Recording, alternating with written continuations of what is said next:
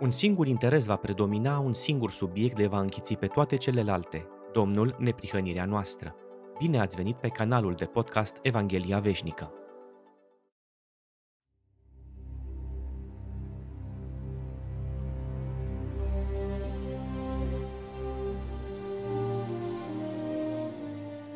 Sunt Paul Bucur și vă urez bine ați venit pe canalul Evanghelia Veșnică la un nou episod podcast despre părinții bisericii.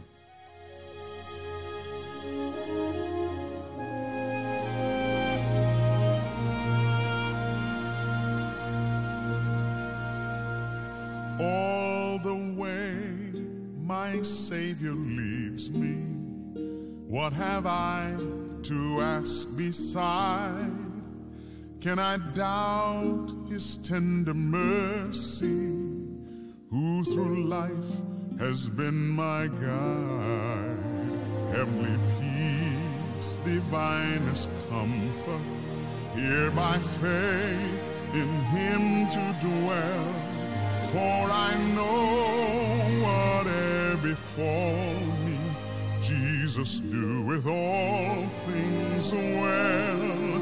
For I know whatever befall me, Jesus doeth all things well.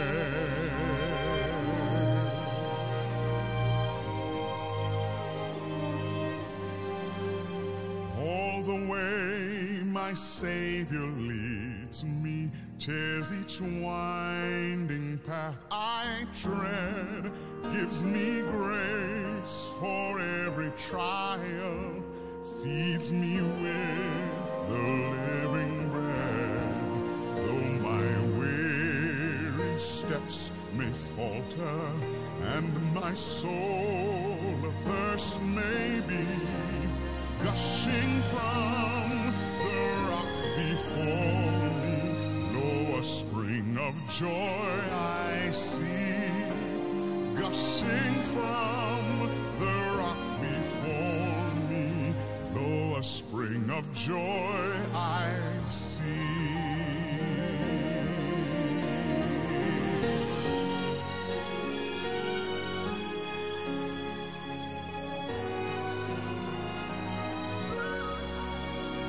all the way my Savior leads me. Oh, the fullness of His love, perfect rest to me is promised in my Father's house above. When my spirit clothed immortal wings its flight to realms of day. This my song through endless ages. Jesus led me all the way. This my song through endless ages. Jesus led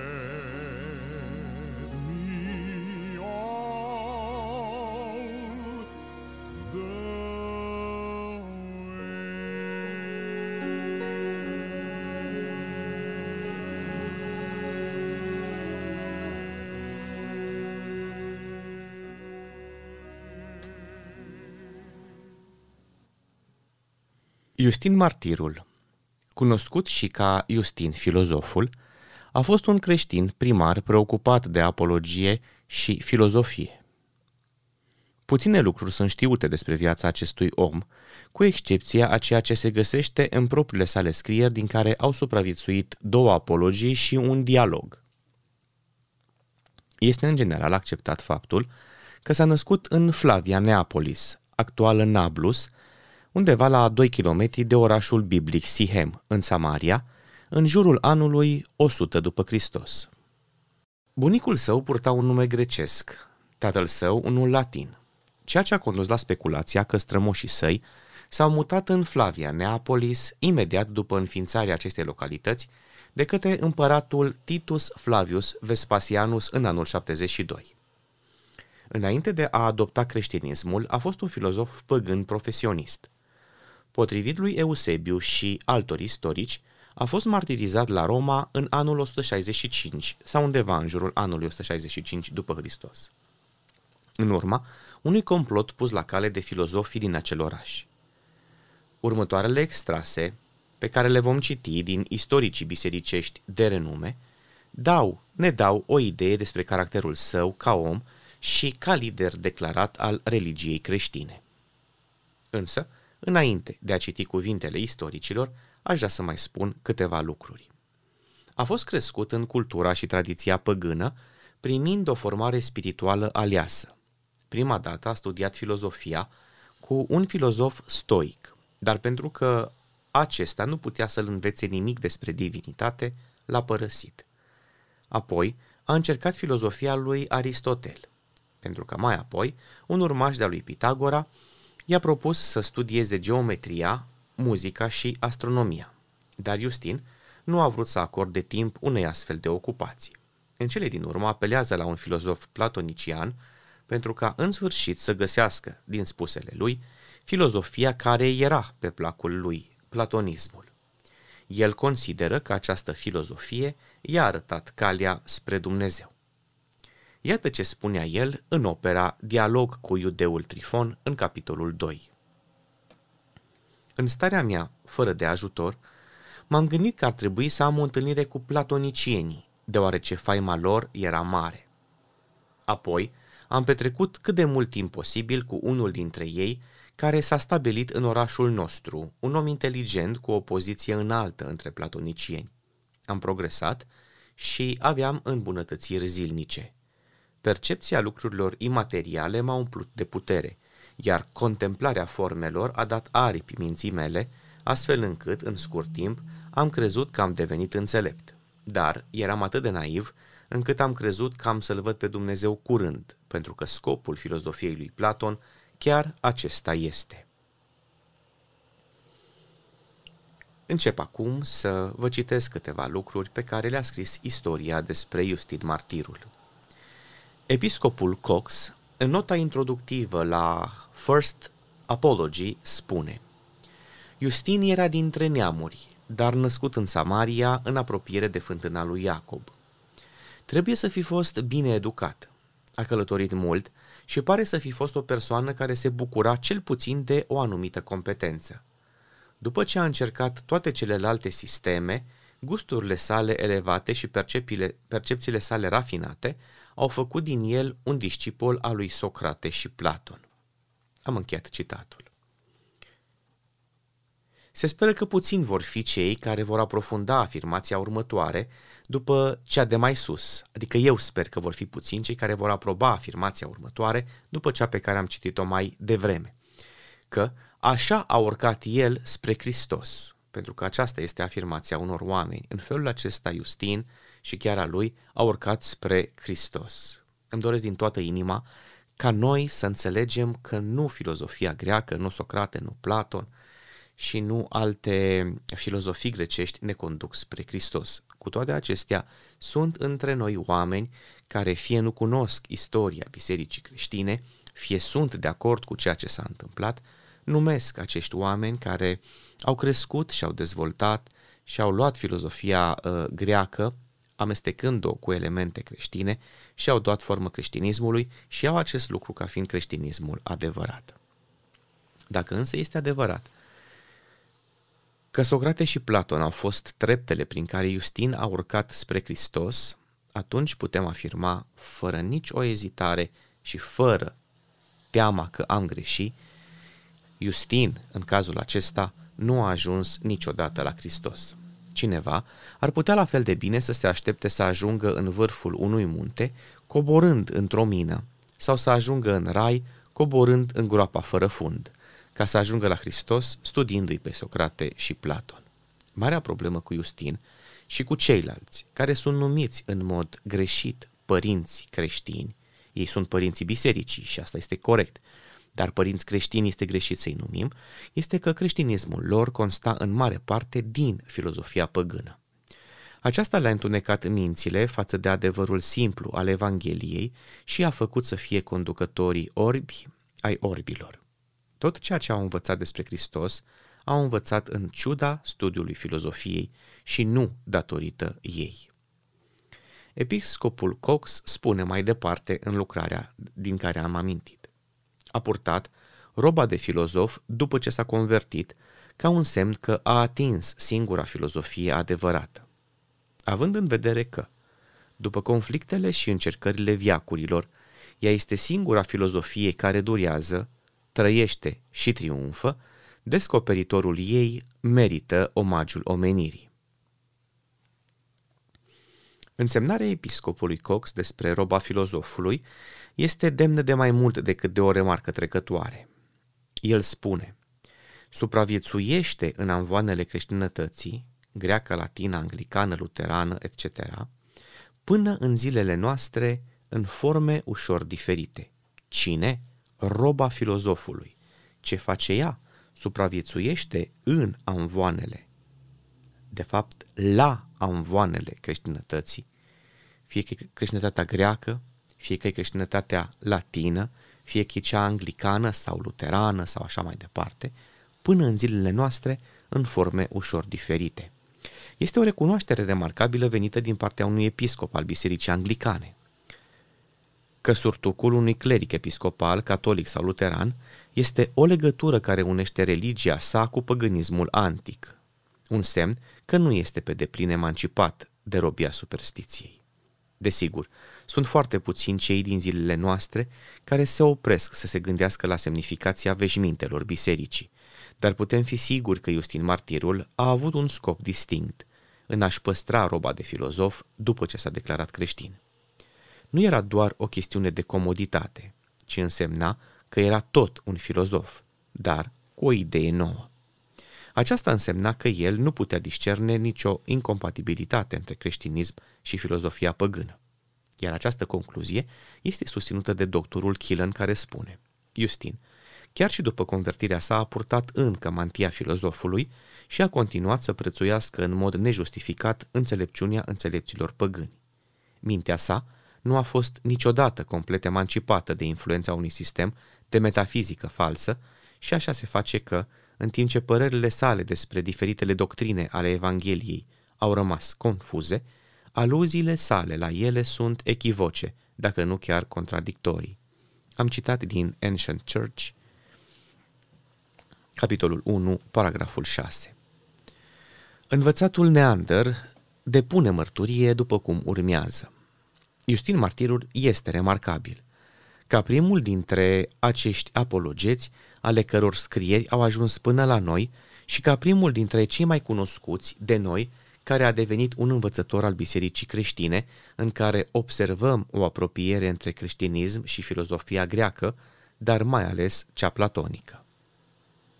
Moșeim spune, pe evrei i-a susținut în special Justin Martirul în dialogul său cu Trifo și de asemenea cu Tertulian, dar nici unul dintre ei în mod adecvat, deoarece nu era familiarizat cu limba și istoria evreilor, neluând pertinent în considerare subiectul.